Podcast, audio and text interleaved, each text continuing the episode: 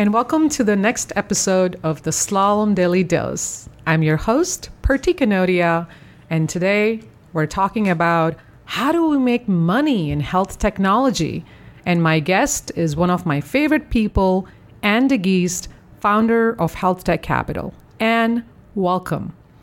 Thank you for so much for inviting me. I'm absolutely delighted to share some of my hard-learned wisdom. And we cannot wait to hear. yeah, there's a lot of scars. yeah. So, with that, actually, uh, you can call it scars, or I'm going to call it the hats that you worn to get the scars. But I understand that you worn multiple hats across medtech, health tech, and life sciences companies.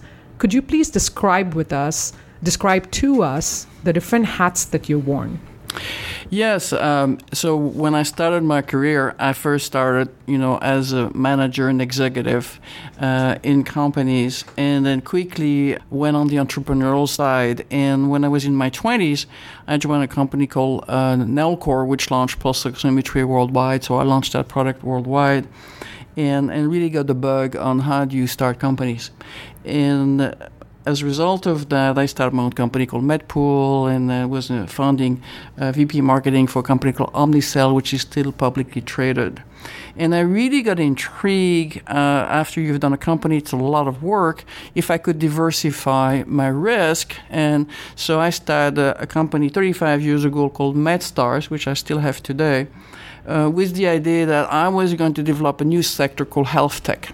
And the idea behind that, that sector there was to take technology from the computer and telecommunication industry, which I had learned in my first company after Harvard Business School, mm-hmm. uh, into problem and workflow that I had learned from Nellcor in the healthcare side. And the idea behind it was to really identify uh, up and coming young entrepreneurs, typically a team of two, so really early, mm-hmm. uh, mentor them, and be like a business architect for them in coming up with business models as a barrier of entry. Um, in, in developing this new sector called health tech, which is how do we change healthcare delivery. And I also was a strategic advisor for large corporations who were very intrigued in acquiring these companies or, or trying to get what's called white space, which is developing new categories uh, for their companies there. As I kind of got lucky or successful and got like nine IPOs and, and over $15 billion in market being created by those companies I was helping as an executive or as, a, as an advisor. Uh, and when I say advisor, I was working like one third of my time for each of these companies there. Wow. So I was, you know, kind of mm-hmm. really like a part time executive in those companies there. I became an angel investor and I've invested in 40 companies over the last 35 years and then became uh, chairman of the Life science uh, medical device screening tool, and then started my own health tech capital uh, um, angel group. And on my spare time, when the digital health uh, industry started, I decided to run a conference called the Health Tech Conference, with the idea you had a spare time. I had a spare time, uh, and as a mom too, that was interesting, and having two dogs, um, and a husband. I should say I have a husband. I'm going to be in trouble today. You live life. I live life, and I decided I wish should show leadership because I was a speaker and a keynote at several of these early digital health companies uh, conferences and everybody was just saying, I have this great product to sell healthcare, and they had the two minutes of glory throwing the spaghetti on the wall and see what sticks. And I say that's the wrong way of building a new sector. What we need mm-hmm. to do mm-hmm. is asking the customer where their needs are. So in the first year in 2012 at the Health Tech Conference, we had the CEO of the Hospital of UCSF in Stanford and key people from Dignity and, and Kaiser. The second year, we added a senior executive from the Humana and, and the Aetna. And the third year, we added employers like IBM, for example. Mm-hmm. And, uh, and also in my spare time, uh, I'm a, a public board member or I've been on board of public and private companies and nonprofits. So so I've been on every side of the table, which I think is critical to really understanding uh, the perspective to really help the entrepreneur be successful. Yeah. First of all, wow. And thank you for sharing your diverse expertise. There are so many different ways I can shape this conversation. But for the sake of our listeners and making sure that they grasp depth in one area, perhaps, of all the, the wide range of knowledge that you have, maybe we can focus on the angel investor aspect. Um, as you know, you mentioned that you mentioned angel investor, you mentioned health tech capital. So we're gonna dive deep into some of these areas. To begin with, let's understand what is an angel investor? What do they do? And how is it different from another popular term called venture capital? Yeah, great questions. Uh, first, we don't have wings. It's a kind of a fake story there. Uh, but seriously, an angel uh, is really a high net worth individual defined in the US by having over a million dollars, for example, in net worth, who invest directly their own money into a company that they believe are very promising. In exchange, they get stock, typically it's called preferred stock, mm-hmm. uh, into the company there, which they hope that five to seven years later may be worth more money than when they paid for. Um, many of those angels are entrepreneurs themselves, so they can bring in addition to money a lot of expertise, networks, uh, and experience there. And there are around 300,000 angel investors in the U.S. In 2014, I think it's last last uh, information recorded, they invested 24 billion dollars as opposed to 47 billion dollars by the venture industry. So they're an essential part. Mm-hmm. They're enabling first investor into a startups. And so let's compare this to the VC. So a, a typical venture capitalist, they raise money from large institution. Uh, it could be a pension fund and they invest those capital typically at a later stage. It's mm-hmm. usually when the company has had some validation on the product or on the market side. I'm going to give you some example of company backed that were backed by started by angel investors. These include Google, Yahoo, Amazon, Starbucks, Facebook, Costco, and PayPal, and that's on the consumer side. Yeah. Uh, on the healthcare side, there's a long list also. Right. And so I think it's important to understand that angels lose money 65 to 70% of the time. And when I say that, these are statistically recorded information. It's not just coming out of my, of my head. Mm-hmm. Uh, as a result of that, sophisticated angel investor have to invest at least 10 times in 10 different companies to get what's called diversification because typically you may get one or two of those investments to give the return for everything else. For example, the famous unicorn, which is the billion dollar exit, and somehow I got nine of them. So it, statistically, it's impossible. But statistically, unicorn is 0.3% of the time. Mm-hmm. And if you look at the deal that gives you a a 10x return, that may be 4 to 5% of the times. Mm-hmm. So, what people need to understand is that the reason why we basically invest at low valuations because we need to find out one winner that pays right. for all the bad ones. Mm-hmm. So, it's very difficult to find those because you have to kiss what we call 100 frogs to find the good one. So, we've created angel groups, and the reason of the angel groups, therefore, you can share the load of doing the due diligence and identifying the deals as a group, you still make your personal investment decision. And that's one of the reasons I started Health Tech Capital, so that we had a, a, smarter ecosystem there to identify the good company and helping them with the bigger networks and also more capital. Mm-hmm. And but I think it was really important with the value of the angel group is that they just don't write you a check. If you're looking for that, that's the wrong place to go. They are very active mentors they will help you opening up their networks. They will open that networks to potential employees, or to maybe to potential partnerships, and in, fu- in the future to potential investors like a venture capitalist. Right. And you mentioned, you know, some of the key um, insights here are early versus late stage. So as angel investor, you're truly coming in early and taking that risk and putting that bet on that entrepreneur and their innovation. And uh, you mentioned that, you know, in terms of the 10x, you have about typically it's 4% of the deals that sees a 10x return.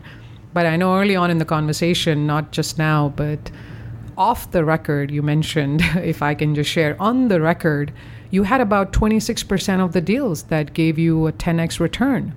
And I think a huge reason of why that's successful and, and why that is what you just mentioned is the mentorship and the active involvement that you have and, and the part where you as angel investor network open up your own networks and actively mentoring these startups and entrepreneurs to help them shape their company to be a successful one.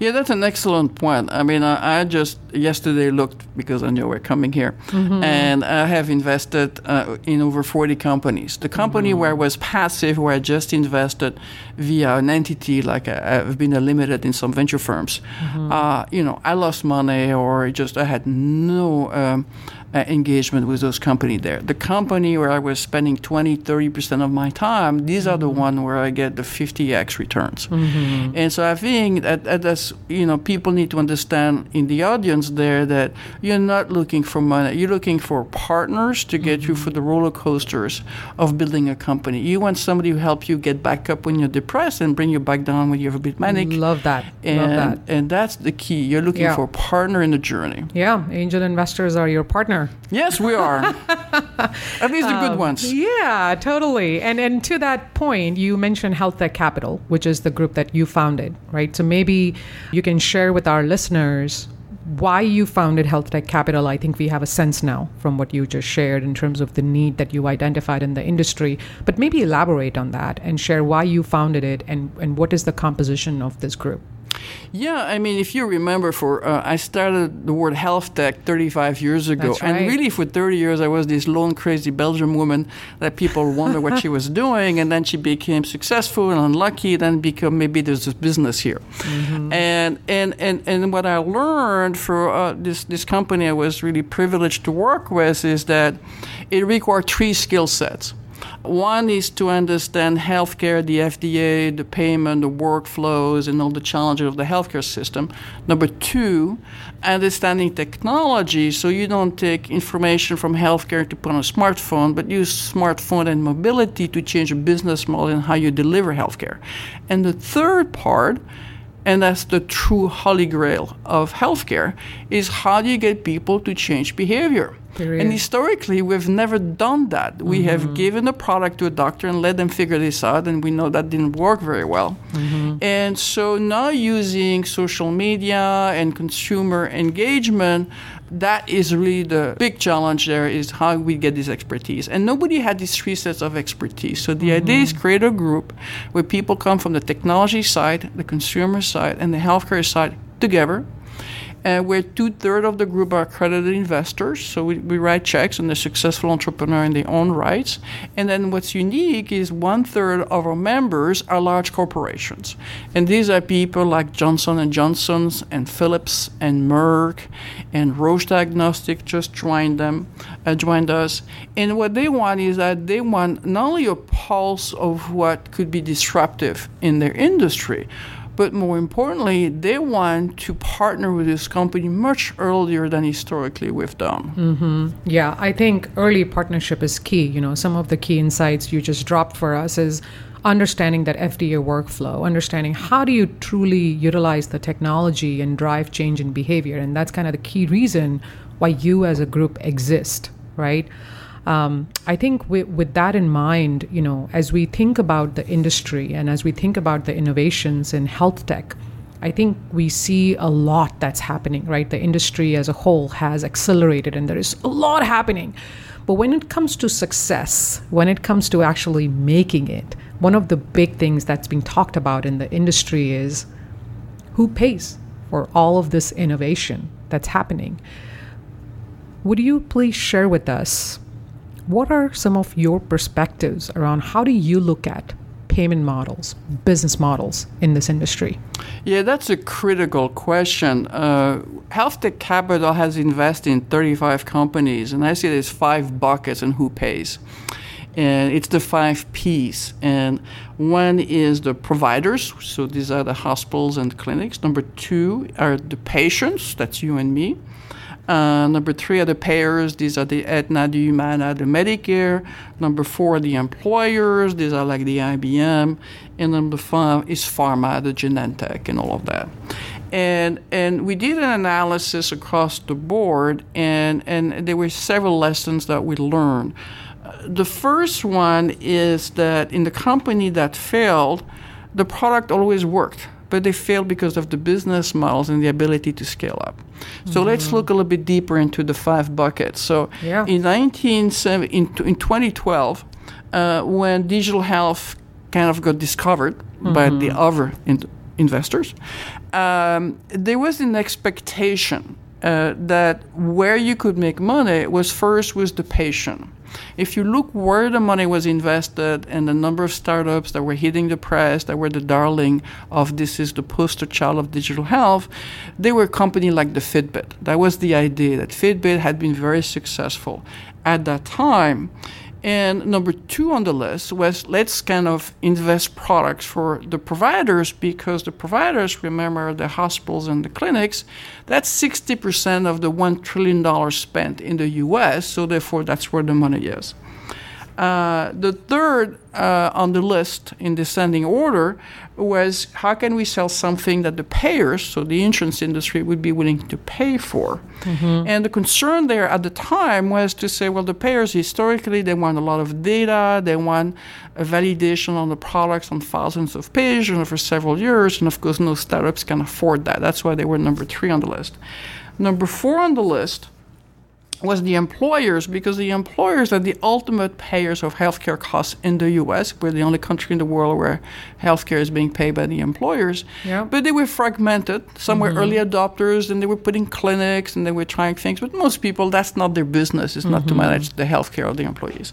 And at the bottom of the list at the time was pharma because pharma is were very big, consolidated into some, you know, dozen large companies. They were really focusing on developing new drugs because that's what they're good at. Mm-hmm. The reality now in 2019 is that if you look where people have been successful and where the new money is being invested in today, it's flip flop. We mm. totally change okay. that list of, of the five payers. So now on top of the list, the most successful company, uh, people are selling to what's called digital pharma, which is the pharmaceutical industry is paying for that. And their value proposition is not necessarily to develop new drugs, but to decrease cost. And they do that by improving the productivity of their sales force. That's a company's public, very successful. Or they're basically doing it to improve the effectiveness of clinical trials, which again is all about cost. You know, if you can do clinical trials of 2,000 patients instead of 3,000, doing it faster, that's millions of dollars to the bottom line. That's right, and also a larger impact on the patient. You know, Correct. the more you're able to reduce cost, the more you're able to add value ultimately back to the patient, and hopefully get the drugs and approved the drugs faster. faster. Yeah. So the number one there, if you look about what's the hot area right now, we're having a lot of tractions with revenues being the measure. You know, is pharma. Number two mm-hmm. are the payers. Because yeah. what people discover is that if you can show a value proposition where you save the payers money, and you do it in a way that's clinically validated, so it's done by an independent party there and maybe peer reviewed articles there, then it's extremely sticky and everybody else jumps onto the wagon. And those companies, they take a couple of years, but then they explode. And the third sector there then became the employers, where people discouraged that you had several early adopters like the Facebook and the Google. They create like a college campus atmosphere when they give you pretty much all the new healthcare tools that you can think of. But the rest of the market is very fragmented and hard to get to. The fourth that dropped at on the list, they were the providers because people discouraged that the hospitals have very low profit margins. They make a few percentage point, if that. And it's a two to three year selling cycle, and you have to get a direct sales force, which is very expensive. expensive yeah. And at the bottom of this whole pile, guess what? The patients. patients. Because as we all know, we all have had a Fitbit that's probably in our washing machine by now. um, just kidding. And but probably mine too. Yeah, yeah. But probably what they discover is that people are willing to pay like $100 as an impulse purchase. It's kind of the toy industry. It's good for a year and then it disappears. Mm-hmm. The only one that has been extremely successful in that space is Apple. But Apple has this magic brand and marketing skills mm-hmm. that they mm-hmm. can create new categories. Mm-hmm. But other people have tried to develop a business models. 90% of the company who start doing direct to consumer have pivoted to B2B to C, which means that they're selling to business who then sell to the consumers there. Mm-hmm. Yeah.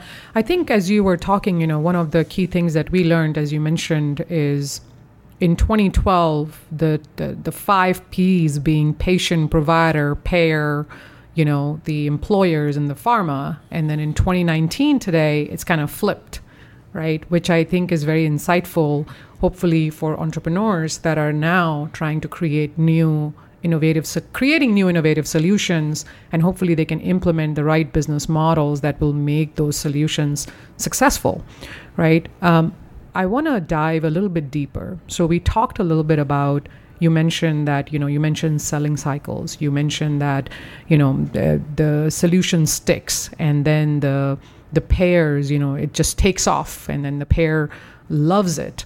Uh, you know I, I can also think about it from the perspective of well they're doing this because they're getting a return on their investment right? And then there is a huge roi component.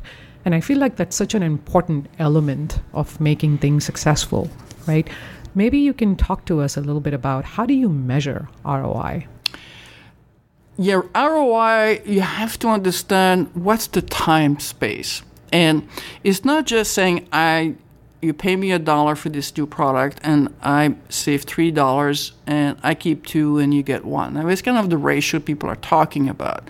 You know, it's it's that for every dollar you pay you expect to save two dollars. The question is into what time period? And that's where a lot of entrepreneurs are misunderstanding the stakeholders. So let's look at the perspective of a hospital. A hospitals, they have you for 4.5 days on the average length of stays.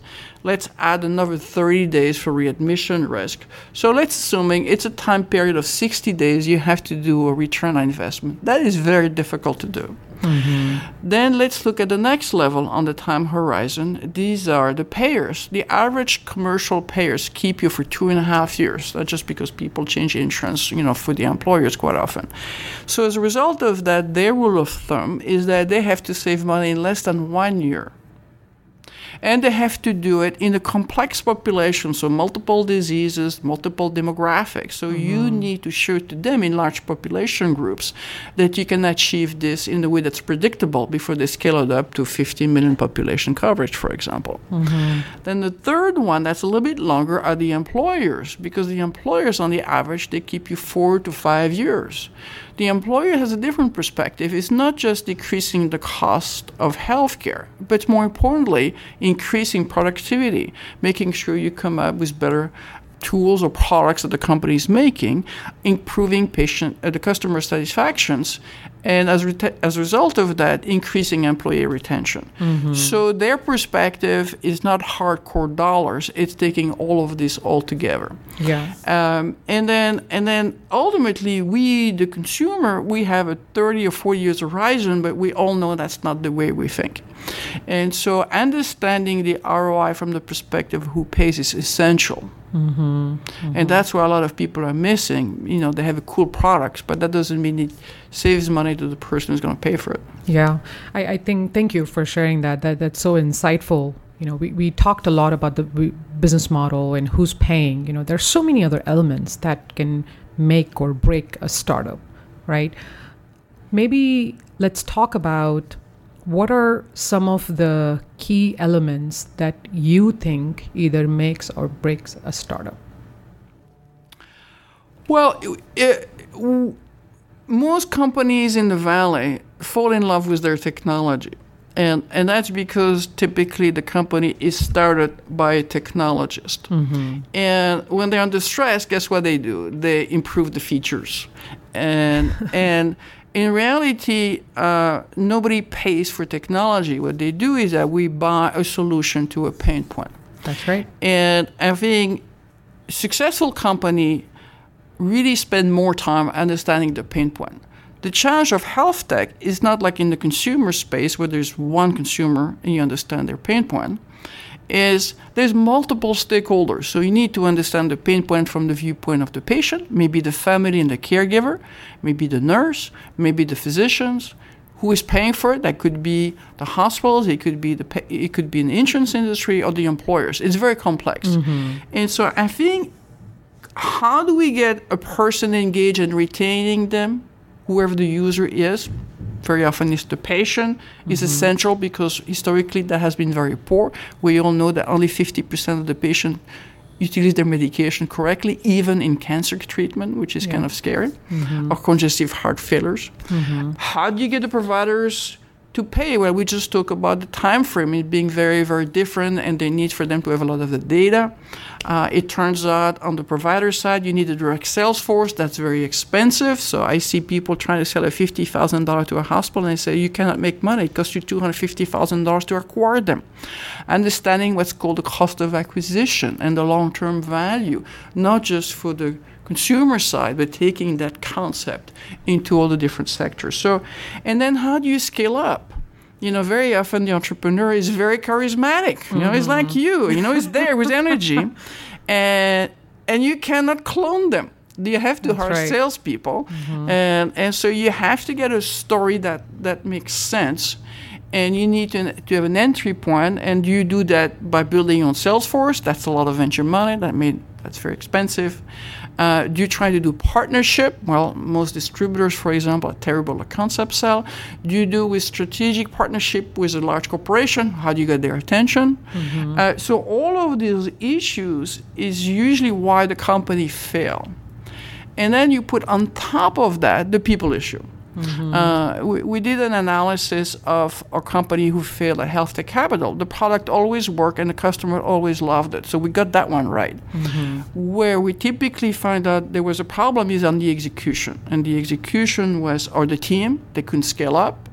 They were not listening to the feedback that things were not working well, so they were not, you know, open-minded and flexible. And or they had the wrong investors. And, and this is something I've talked uh, publicly is that when people raise too much capital too early, and they're still trying to define what is the cookie they're making. And they haven't fully figured out the cookie cutter, which is the business models. And they scale up too quickly. You cannot recover if you have it wrong. Yeah. And if you look at the company who are being quietly acquired in M&A acquisition there with undisclosed amount, these are company raised 30, 40, 50 million dollars of venture capitals, and they had the wrong model. Mm-hmm. And if you go up at 100 miles over the cliff, it's a very bad landing. Yeah, yeah, and somebody needs to actually share the speak the hard truth and and and be able to share um, the the good feedback so that they can iterate and then the but the most important thing is the team needs to be open minded to take the feedback. So I think some of the key things that you mentioned over there is understanding pain points from the different players in the ecosystem and be able to cater to those pain points and address those pain points, whether it's engaging the users or understanding what the right business model is to be able to actually figure out how you're going to get paid for the solution that you just created. I, I think that that requires a, a good business architect. And yeah, and, and that's exactly right on. Yeah. I mean, is that if you're building a house, you don't hire a plumber. Mm-hmm. You first have to figure out what are you building that's right. How does it look like? And that's mm-hmm. why uh, I, I, like the word business architect because mm-hmm. it's looking at all these components. You're not the one building and putting all all the bricks, mm-hmm. but you have the vision of what it's going to look like. What's the view from the different perspective of your neighbors? What type of materials do you need? And mm-hmm. then you hire the people to execute. Mm-hmm. And I think very often here there's a rush for that cool technology we have, not really understanding what is the business and therefore the architect concept, which in my mind is right brain as opposed to traditional Valley, which is left brain, which is mm-hmm. more on the mm-hmm. technology side, is essential. You need both sides. You need both. That's right. Um, with that in mind, I think it would be interesting for our listeners to understand, you know, having seen all the different pain points and the solutions as part of the investments that you've done in health tech capital. Share with us some of the investments that you've seen being successful and why they were successful, like the pain points they were addressing, the business model that they adopted, what made them successful? So historically in, in some of the, the big company I had huge exit was what they really did is that they understood the workflows. Like for example, Pyxis we look at the, the nursing workflow on how do we make sure we give the right drugs to the right patient at the right time and move the inventory. We took the concept of ATM of banking, which is remote inventory management of cash, and modified for putting drugs in them. And so, very often, you don't have to develop new technology. You just can take existing technology from another industry. In this case, it was the banking industry, and you adapted it to the healthcare side. Out of that came two huge companies, Pyxis, which was sold for a billion dollars, and Omnicell, which is still publicly traded for a few billion dollars there. So the, the key was understanding the workflows and how you create value for the pharmacists, the hospitals, and the nurse. In, in these days today, let's look forward in some of the investment we have made, taking that same philosophy there. Mm-hmm. Uh, let me mention uh, uh, three companies because we have to understand that as we're shifting who we're selling to from a physician, which is very left brain, give me data, give me clinical data, to the consumer, and the consumer, the patient, they're consumer 99% of the time. Yeah. They don't want to be defined by their diseases. You don't introduce yourself, say, I have a pancreas problem. Mm-hmm. You know, you are Mrs. Jones, and, you know, and 99% of the time, you don't want to talk about the fact you have diabetes. Mm-hmm. And so what they want is tools to manage 24 by 7 their health, not their diseases, their health. Right. Want, my disease is not my identity. Exactly. Yeah. And so, so in that concept, uh, one company that, that's in our portfolio company is a company called My Health Team.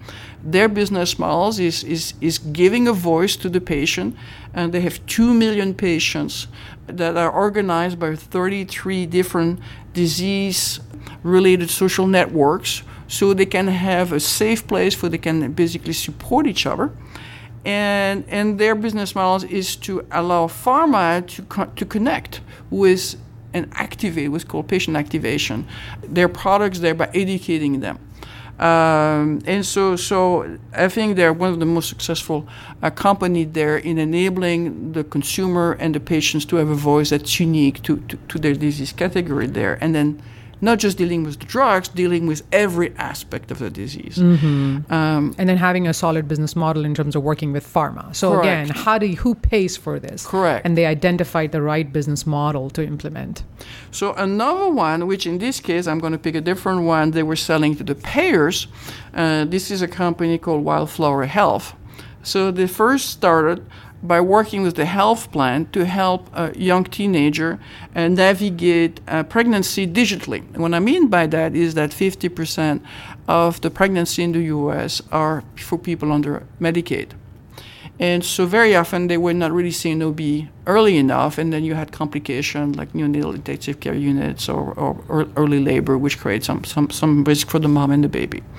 So what they did is that they used social tools, and digital tools, like we talked about, you know, mm-hmm. over mobile phones, mm-hmm. to engage those patients much earlier, and then change their behaviors and therefore change the outcome. And they've been very successful doing that, and now they have evolved their platform. And so they're being paid by the Blues, and to now cover over 50 million Americans not just for pregnancy, but pretty much for everything that a, mo- a mother and a woman will care about, which mm-hmm. is family planning, uh, taking care of the children there. And at the end of the day, the woman is the chief medical officer of the house. So what you see is that you start very specific you define your pain point, you resolve it, you show it works, then you develop a platform and you scale it up. Mm-hmm. And now you have the relationship and the trust with the payers.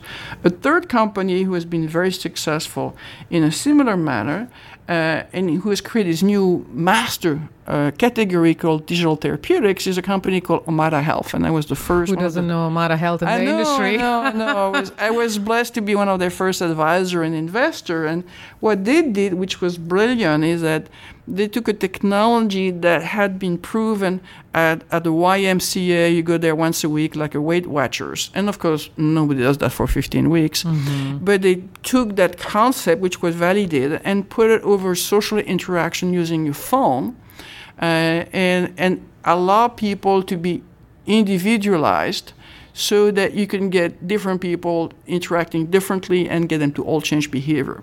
And what they did that was brilliant is that the first I was the employers, because the employers were more early adopters.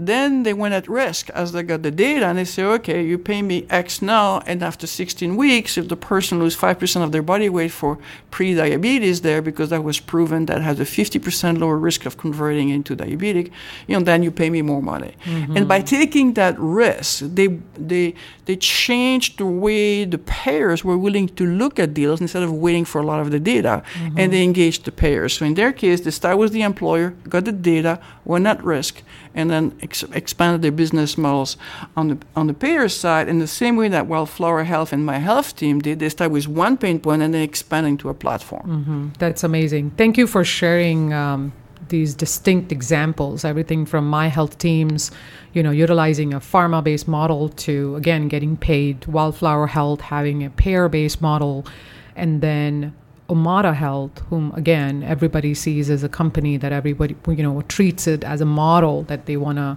mimic or you know follow, going from employer based to payer based model when it comes to payment. And and you being an investor in those companies, I'm sure they've benefited from your wealth of knowledge and expertise and, and mentorship.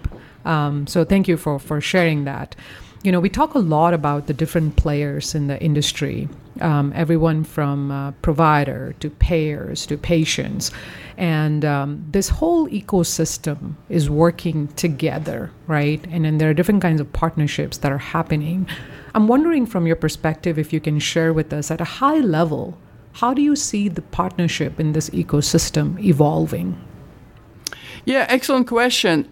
Historically, to kind of get perspective, um, in traditional medical devices and biotech, which is a lot of those companies who are the large strategics, they were just doing the what I call the wait and buy. And so most, if you remember, those companies have product risk. So you validate the product, you go for the FDA, you get the key opinion leaders to validate that this is a peer-reviewed article and this really works, and then they buy you, and then they scale it up, you know, for their sales force and all of that. So it was like in this space, now it's the reverse because we have a low product risk. It doesn't take that much time to get the product, you know, to be to a level you can test it, so maybe a year, not even that, as opposed to five, seven, ten years before. Mm-hmm. And so, and some of these models can be very, very disruptive.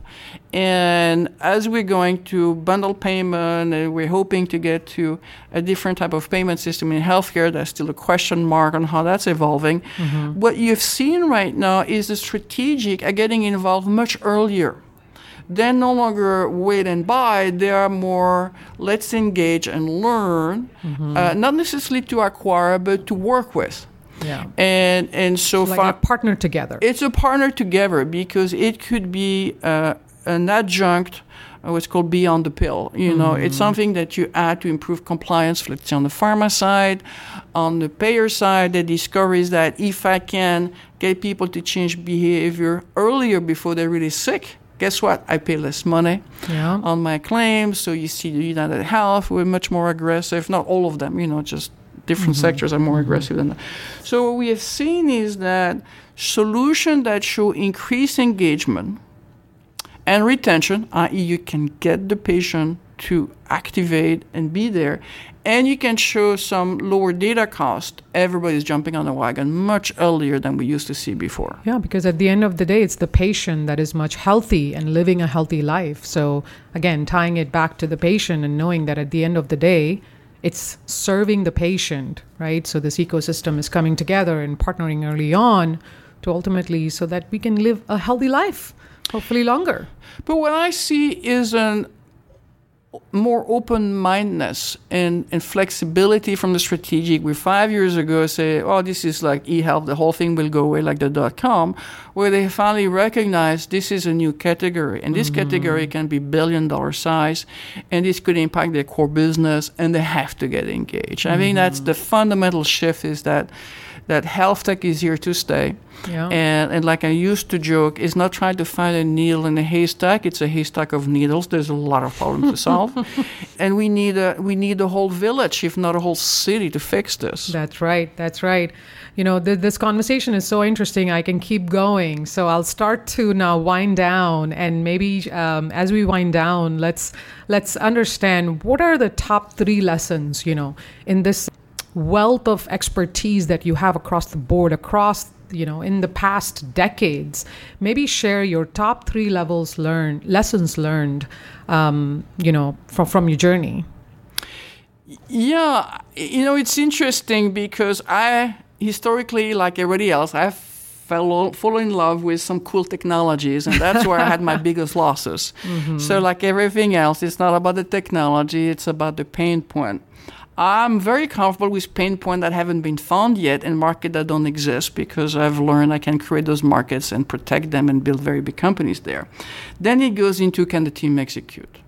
And even when the product works, uh, if the team fights with each other's or uh, they are not able to scale up, that's where they, they have failed. And then the lessons I've learned also, which may be a surprise, is that I invest in company that were really great, and then they, inve- they later after I invested, they got the wrong investors. Mm-hmm. And I mean by the wrong investors is, and I've had those discussions at the boards where people have the wrong expertise or the wrong mindset and they force the company to scale up too quickly there.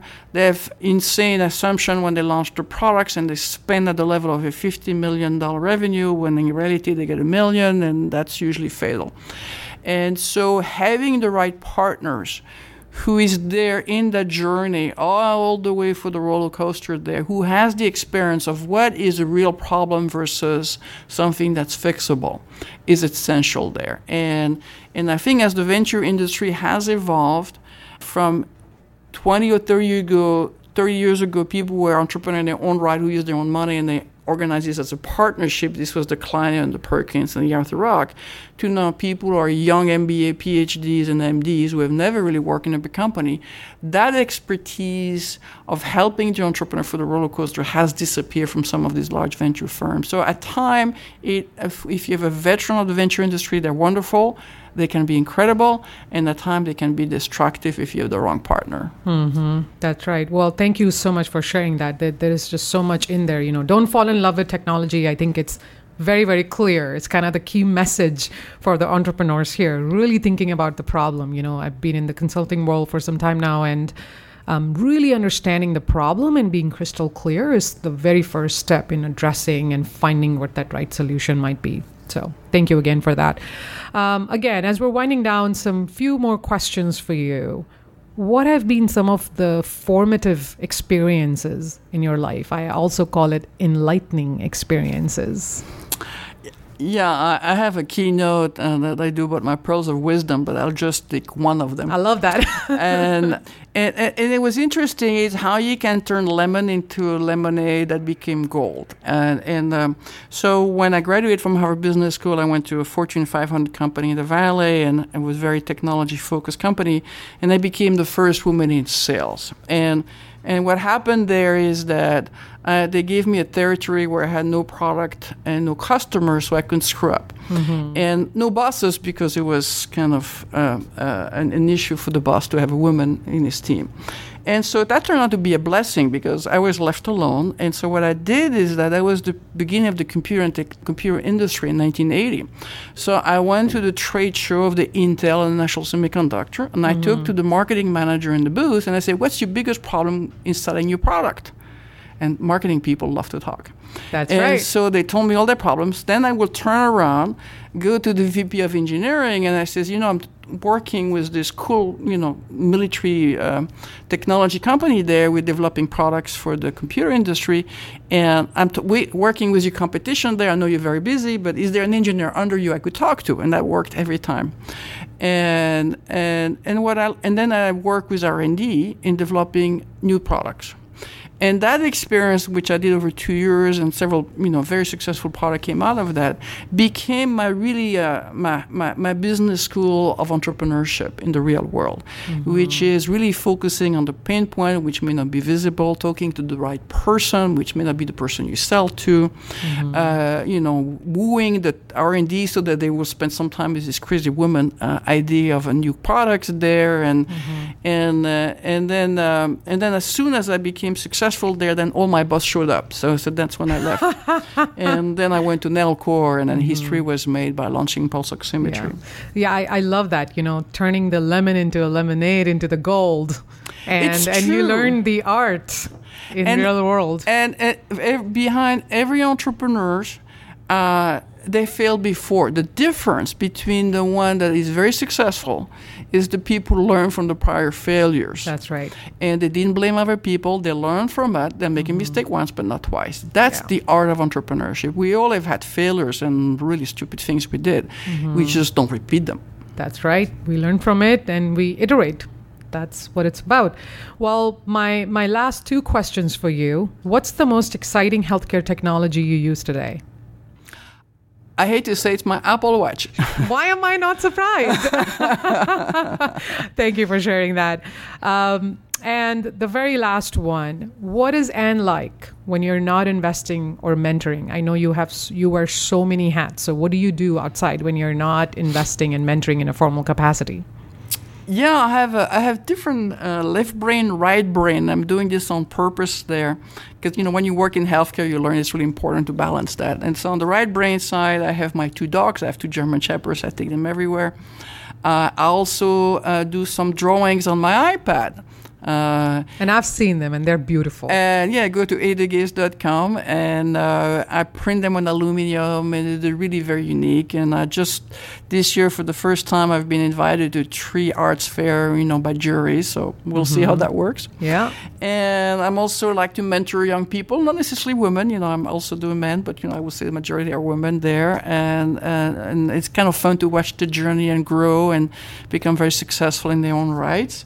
And in fact, at Health Tech Capital, we have an analyst in residence program there. We have people who have just graduated from business school or PhDs or medical schools, and they work with us as interns for a couple of years to help us, you know, see the viewpoint of the investors.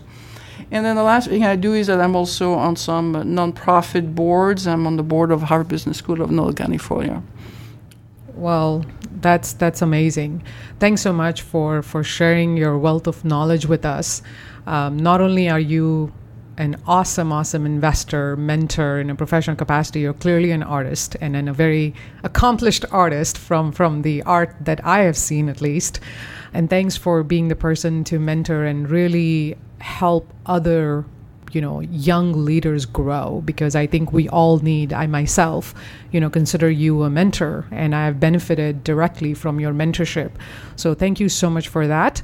With that said thanks again for being on the show and uh, sharing your knowledge and wisdom with us today anne. Thank you and you're welcome. And thank you for inviting me. Thank you for joining us for this episode of the slalom daily dose. We hope you enjoyed it. We are on major streaming platforms including Apple, Google, Spotify, and Stitcher. Feel free to download, subscribe, leave us a comment. We would really appreciate that. If you like this, please share it with other friends and colleagues on your social media of choice, whether it's Twitter or LinkedIn. And definitely remember to give us a like if you liked and enjoyed this podcast. Thanks again. And until the next time, stay tuned.